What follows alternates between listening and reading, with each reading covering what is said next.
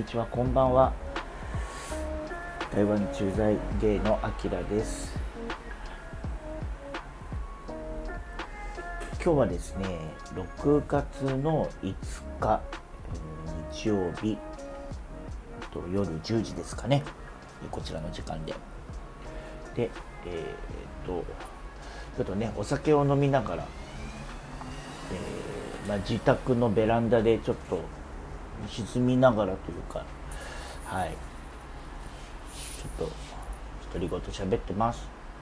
うん。あのこの今週末は台湾がそのいわゆる端午の節句ですね。日本的に言うと、えー、ドンウーチエというですね。あのお休みで金土日って3連休だったんですよ。それでまああのちょっとねもともとうん彼と彼氏と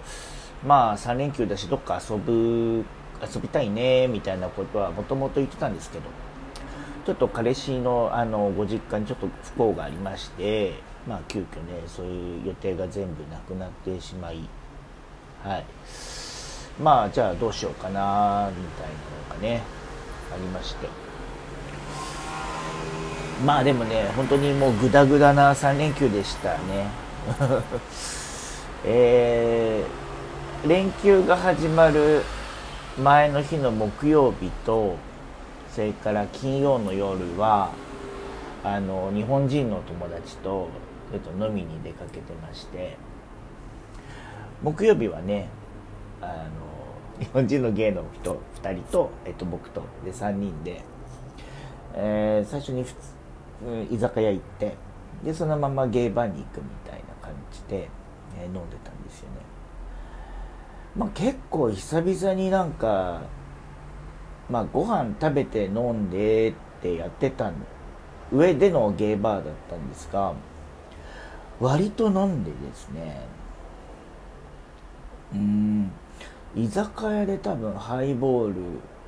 67杯ぐらい結構なペースで飲んじゃったような気がするんですけど。はい。でその後にそのゲーバーに行ってあのリンセンベールってあるっていうね。まああのいわゆる飲み屋街のところの、えー、バーに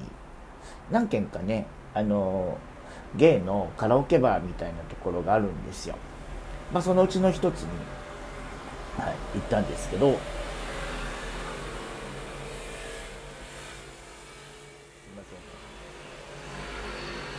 ごいね、なんか、バイクの音がうるさくてごめんなさい。はい。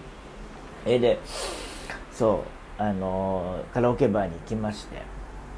で、そこでね、多分なんか、梅酒のボトルかなんかを、えー、3人で2本ぐらい開けたのかな。うん。そうまあ、なんかこうハイボールとかさこうウイスキーのソーダ割りとかってもうなんかどんどん飲めちゃうみたいな味？味？味じゃないな。なんか熱いしこう飲みやすいしでなんかどんどん飲んじゃうんですよね。それでもうあの飲み終わってまあ家に帰ってきてまではもう全然普通になんかああまあほろ酔いだなぐらいに思ってたんですけど思った以上に体にお酒が残っていて、うん、ねもう金曜日は朝から割としんどいなみたいな。やっばーみたいな思ってたんですよ。結局お昼過ぎ3時ぐらいまで結構なんかグダグダしててああもうなんか飲みすぎたみたいな。こう飲みすぎるとねこう半日以上潰れるああまたやっちゃったみたいなさ。感じになりまして。うんでもまあもともとその金曜日予定はなかったんですよね。だからまあまあ今日は一日こうやってゆっくりもうグロッキーで寝てればいいかななんて思ってたんですがまあ、夕方ぐらいに別の日本人の友達から連絡があって、えー、今日どう？みたいな。お誘いをいただきまして。でなんかそのその日本人の友達は最近まで日本に一時帰国してたんで、うん、あそれでなんかこうかなんていうんですか7日間今隔離しなきゃいけないんですけど、まあ、それが明けたみたいなのはこう SNS とかでこう見てたんでまあなんか時間見て連絡しようかなと思ってたまあそういういいタイミングだったんでね。あいよいよ行こう行こうみたいなんで。でまあその彼が、まあ、別の友達2人連れてきてくれてでまあ4人でね、えー、なんか沖縄料理の居酒屋みたいなとこ行ったんですけど。でまあそこでビールとかちょっと飲んで。それでまたその2軒目に木曜の夜に行った同じバーにまあ行きましてちょっと飲み直しをして。まあその日はねうーんハイボールみたいなの3杯ぐらいしか飲んでないからまあね前日あってのねあれなんでねこうそんなに飲みすぎることはなかったんですが。まあ結果なんかでもまあほろ酔いぐらいにはなりまして。うん。まあすごい楽しかったですね。そまあ久々になんかこうゲーバーカラオケがあるゲーバーに行ってまあ歌とか歌ってね。あと金曜日はねそう何人かそこにいたあの台湾人の人とかとお話しする機会もあったりとかしてまあまああのなんかそういうリンセンベルーのカラオケのあるゲーバーとかって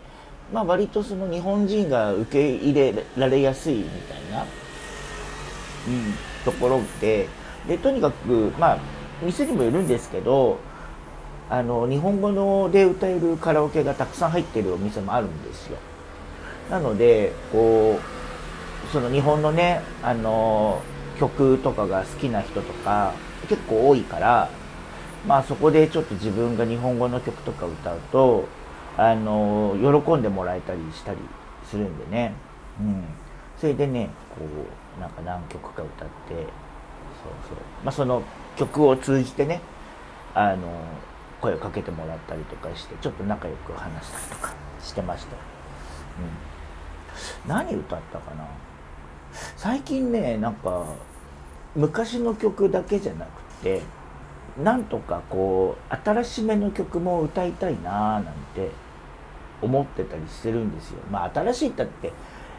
こう今年発売されたものをねなんか歌うほどは知らないんですけどそうそう。割とね日本人にもそれからあの台湾の人にも受けがいい最近の曲ってあのヒゲダンの「プリテンダー」とかね、え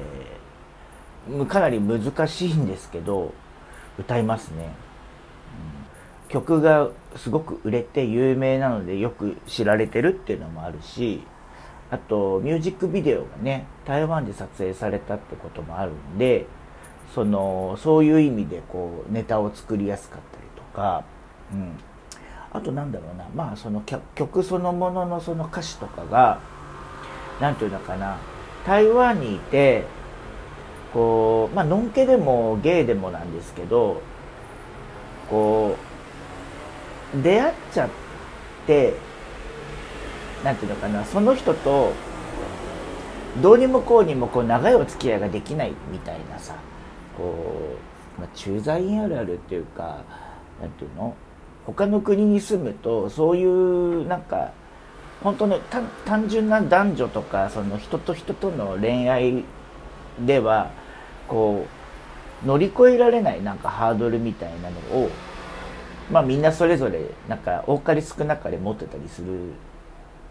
ことがあってでそういうなんか恋愛をした人はプリテンダーとかを聞くとなんかめっちゃしみるっていうかもう分かるみたいな気持ちになるんですよね、うん、それでねなんかねめっちゃ盛り上がるんですよ。それはなんかそう歌うよなんかプリテンダーを覚えて歌うようになってからそうそうそうそういう反応をもらってうんなんかねみんなが喜ぶのをきみんながみんなで喜んでこう合唱じゃないけど歌える方がなんかねこういう公のバーでの歌う時ってなんか気持ちいいじゃないですか。だからそういう曲選んだりしますね。うん。ね。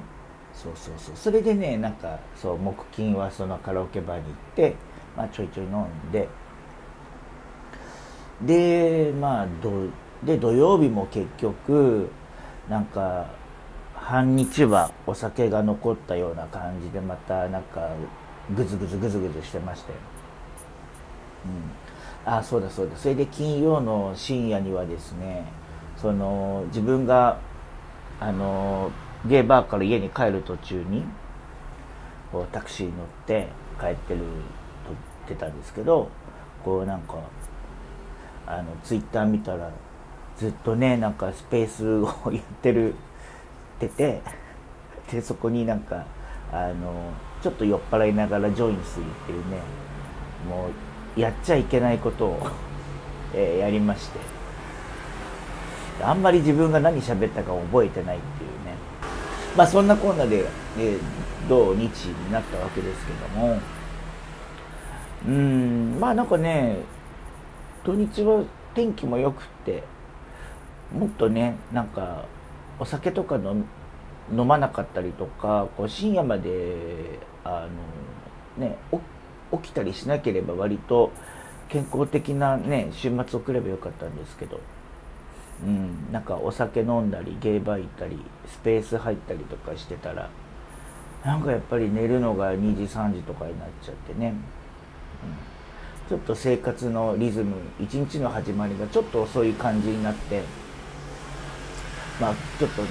ぐだぐだした週末を送っておりまして、はい。まあ、日曜の夜になったということです、はい。まあ、結果土日は、うん、ちょっと買い物とか行くので外には出ましたけどあんまり人とこう会うことはなくてあとやらなきゃいけない仕事をね勝たさなきゃいけないってずっとこうなんかやりたくないみたいな気持ちのまま、はい、日曜日まで来まして、まあ、結局ほとんど手つけてないっていうかうんやばいなって思いながらまたね次の1週間を迎えるわけですよ。はいね、あがいてもしょうがないというかやる気がない時にねどうやったらやる気出るんですかね 本当に。最近そういうなんかモチベーションの上げ方っていうか昔はなんかこう誰かに怒られるとかさなんか誰かに迷惑をかけるみたいなのがこう仕事のモチベーションっていうかさなんていうのとにかくやらなきゃみたいな動機づけにはなってたんですけど最近はその怒られるっていういうのはもうほぼないしむしろなんかまあ確かにやらないとやらやらなかったです。めちゃくちゃ迷惑をかけることになるから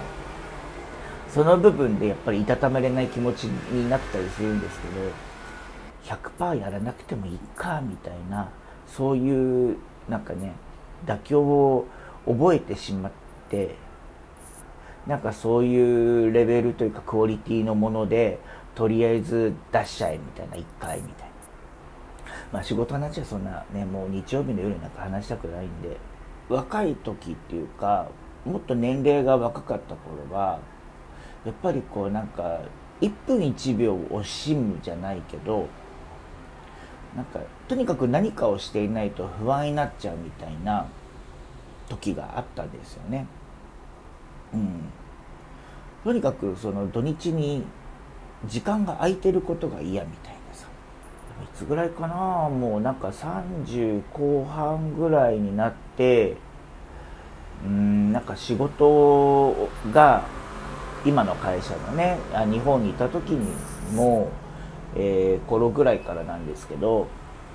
まあ順調にこう仕事の軌道が乗ってきてぐらいのところからその土日関係なく仕事をするような時期っていうのが出てきまして、うん。本当にねあの土日も常に会社の携帯が手放せなくてまあ平日も夜ずっと手放せないとかね、うん、寝るまでとにかく手放せないとかみたいな、うん、仕事のなんか責任というかそういう時期が45年あったんですよ。であの頃はなんかその常に追われてるというか追われてもいいようにいつもスタンバってるっていう感じで日々を過ごしててでもなんかそれはそれで自分がなんかすごい楽しかったんですよね。それに対する不満みたいなのはあんまりなくてそういうことをやればやるほどなんかあの何かのためになってるとかうん、引き引き換えではないけれども普段そういうふうにずっと土日なくやっぱり働いてることが多かったので、うん、夏とかさお正月とかそういうタイミングでこう物理的にみんな動かなくなるような時期に、まあ、ちょっと長いお休みをもらったりとかして、うん。まあ、ちょっと羽を伸ばす時間をね作るみたいなそういうなんか1年間で見た時にうんオンオフのメリハリをめちゃくちゃこうはっきり作るようになんかしたりとかして、うん、なんか帳尻を合わせてましたね、うん、まあ実際問題そのなんか長い休暇を取っててもその間はいつもその携帯見たりとかをしなきゃいけないのははっきり言って変わらなかったんですけどけどなんだろうな。それもでも1日こう8時間拘束されてるわけじゃなくてうんまあ朝1時間昼1時間夜1時間ちゃんとなんかうん答えなきゃいけないメールにこう答えてとか最低限の資料を出してみたいなのはこうちょこまかちょこまかやって、うん、まあ、その最低限なことをやってあとはなんか緊急のねなんか連絡とかが来た時に素早く答えてさえいればうんなんか誰からも文句を言われない感じだったんでね、まあ、そういう働き方をなんか30代の後半とかしてて、まあ、だからそれでこうなんか長いお休みがあるから、うん、自分のねこう行ってみたいとこに旅行したりとか、うん、なんか友達とね遊ぶ予定をね、えー、そういう期間にまとめてこう作ったりとかして。まあでも大体旅行が多かったですねそのね、うん、なのでまあなんかその過去のね僕の番組でもなんかいろいろ配信した中で言ってた、まあ、例えばあのマヨマヨルカ島に何度か行ったことあるみたいなことをね言いましたけどそういう長い休みがあるからなんか行けたりとかしてて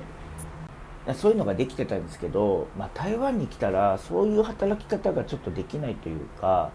そもそも台湾の人が長いお休みを取るっていうね習慣があんまりないというか、うん、なのであとそういうメリハリをつけにくいこうカレンダーになってるっていうか。まあ、唯一は本当に旧正月くらいなんですけど旧正月の時って中華圏の人は一斉にお休みだけどそれ以外の例えば日本に帰ろうがその、まあ、自分のねヨーロッパの会社の本社なんかはそんなカレンダーどうでもいいみたいな感じなんで結局なんかねあの旧正月の休みを取っても結局稼働してることの方が多くてでまあねでもそれ以外に長い休み取れないんだったら仕方ないなと思ってますけどうん。それ以外にこうねなんかまとまった休みを取るのが台湾難しいんですよねなんかね。うん。事実ねなんかこうやっぱり台湾人の友達とか聞いてもそんなにこう長いバケーション取るみたいな感覚の人やっぱ少ないし。うん。だからどうしてもねその旅行行くって言ってもなんかすぐ行けるあのそれこそ日本とかさタイとかさ34時間でフライト取れば割と簡単に行けるところにみんなそれこそ4日間5日間ぐらいで行くみたいな休暇の取り方が多いんですよね。その感覚と僕がその30代後半ぐらいからやってた休みの取り方のギャップがあるからなんかなんかこう説明しづらいというかね本当はそういう休暇取りたいんだよなっていうのがなかなか通用しなくてね。うん。まあ事実だから今日も今日というかこの週末金土日とお休みでなんかねコロナとかがなかったらさふらっとどっか行けちゃうような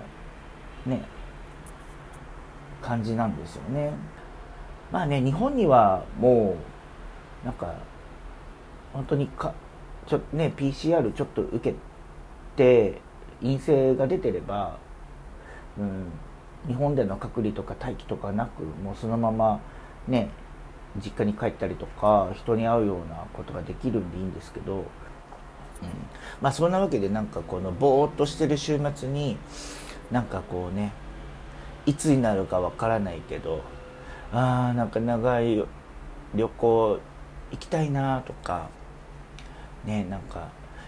次に日本いつ帰れるかなみたいな思いを馳せてこうだらだら過ごしておりました。旅行にこう思いを馳せるっていう意味でねこうなんかそういうタイミングだったりとか、まあ、実際に旅行行ってる間とかに繰り返し読んでるあの寄稿文があって、まあ、結構有名なんでもう読んでる方も多いと思うんですけどあの村上春樹の「遠い太鼓」っていう寄稿文があるんですよ。えっ、ともう結もう何年ぐらい ?30 年ぐらい前？確か1980年代に出た本なんでそうですねもう30年以上前のやば、うん、かなり前のなんですけどあの村上春樹さんがすごい有名な小説「ノルウェーの森を」とかを書いてる間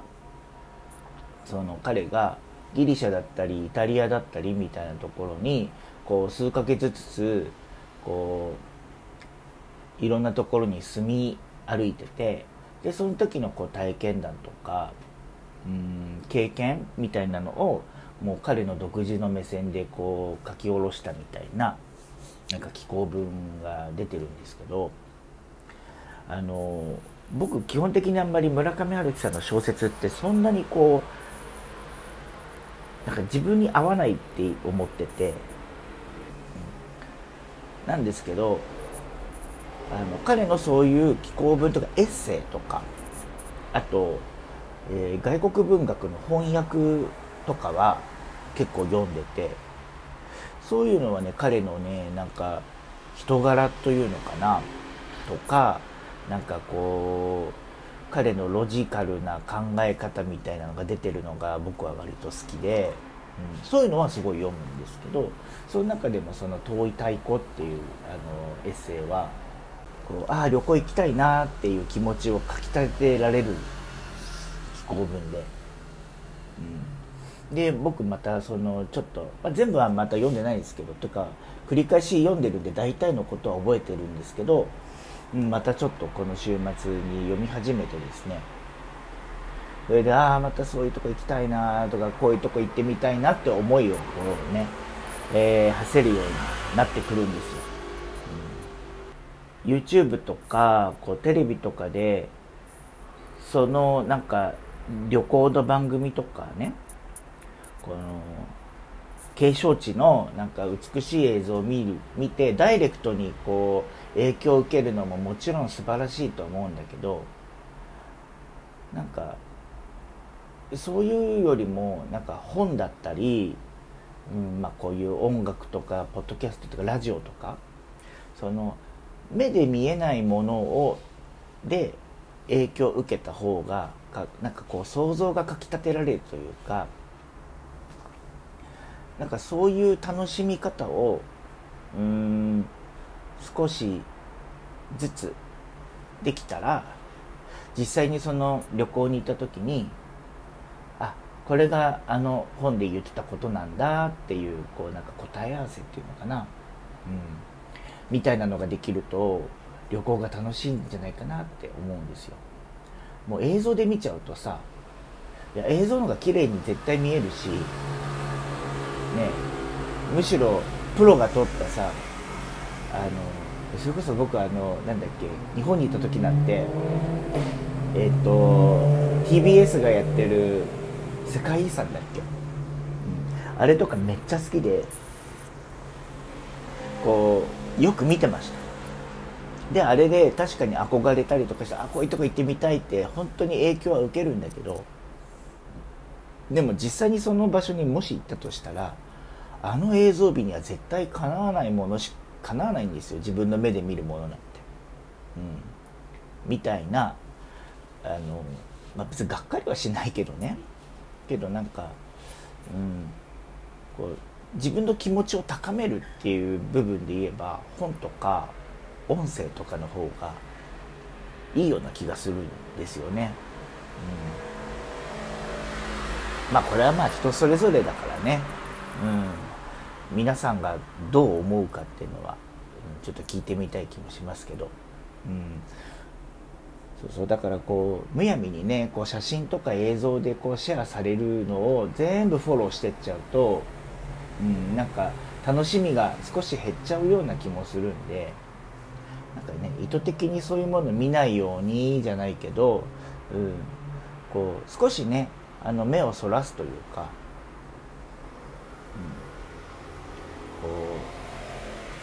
う自分の頭の中でこう組み立てる、うん、そういうことをねたまにはしてみようかなと思って、うん、まあ偉そうに言ってますけど、うん。えー、そんな週末の妄想というか想像を楽しんでもいたりしましたよということでございます。はい、えそんなグダグダでございまして、え夜も、えー、11時を回ったところなんで、はいあね、そろそろこのグダグダ収録も終わりにしたいなと思っております。はい、ちょっと余談ですけれども多分これを配信した後はちょっとあのまた出張等々で、えー、家を離れることになりまして、うん、